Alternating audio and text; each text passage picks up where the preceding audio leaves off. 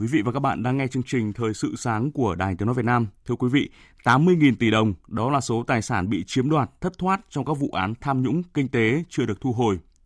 80.000 tỷ đồng đó là con số không nhỏ được đánh đổi bằng biết bao mồ hôi, công sức của người dân và rất cần phải được thu hồi sớm về cho nhà nước, cho nhân dân.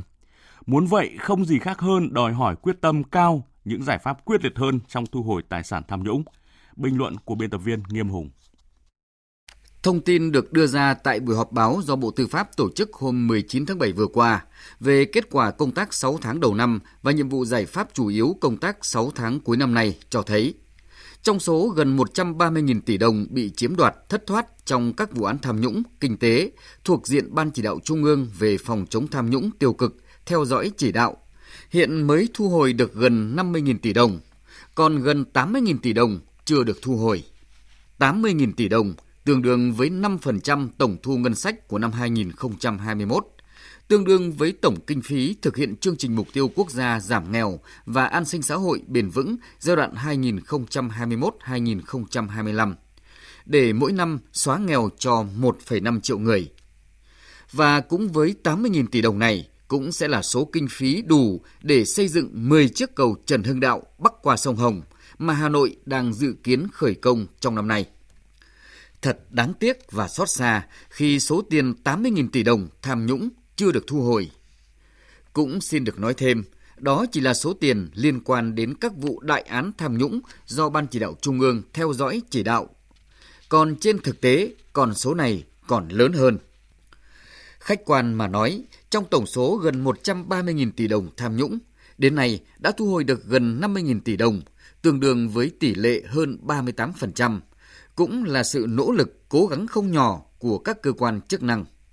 Bởi trước năm 2013, tỷ lệ thu hồi tài sản tham nhũng trung bình chỉ đạt khoảng 10%. Tuy nhiên, con số còn tới hơn 60% số tài sản tham nhũng, tương đương với số tiền gần 80.000 tỷ đồng chưa được thu hồi, cũng đang là điều đáng phải suy nghĩ. Câu chuyện thu hồi tài sản tham nhũng thấp vốn không phải là mới, đã được đề cập nhiều lần với những khó khăn đủ bề. Khó nhưng không thể không làm. Càng khó khăn, càng đòi hỏi quyết tâm cao hơn, những giải pháp quyết liệt hơn để những tài sản tham nhũng đó phải được thu hồi về cho nhà nước.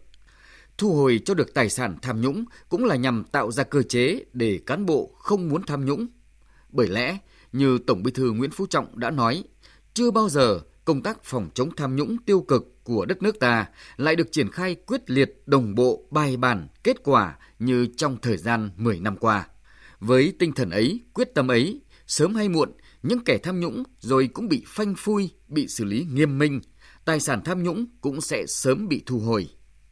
Thử hỏi lúc đó, liệu ai dám còn tư tưởng cứ vơ vét vào tù là xóa hết để hy sinh đời bố, củng cố đời con? Quyết liệt để thu hồi hàng chục nghìn tỷ đồng tài sản tham nhũng là đòi hỏi bức thiết đang đặt ra và người dân cả nước đang kỳ vọng với sự quyết liệt đồng lòng chống tham nhũng trên dưới đồng lòng dọc ngang thông suốt. Các cơ quan chức năng sẽ tiếp tục xử lý nghiêm minh các vụ án tham nhũng tiêu cực, kiên quyết nhanh chóng thu hồi tài sản thất thoát để giữ nghiêm kỷ cương phép nước.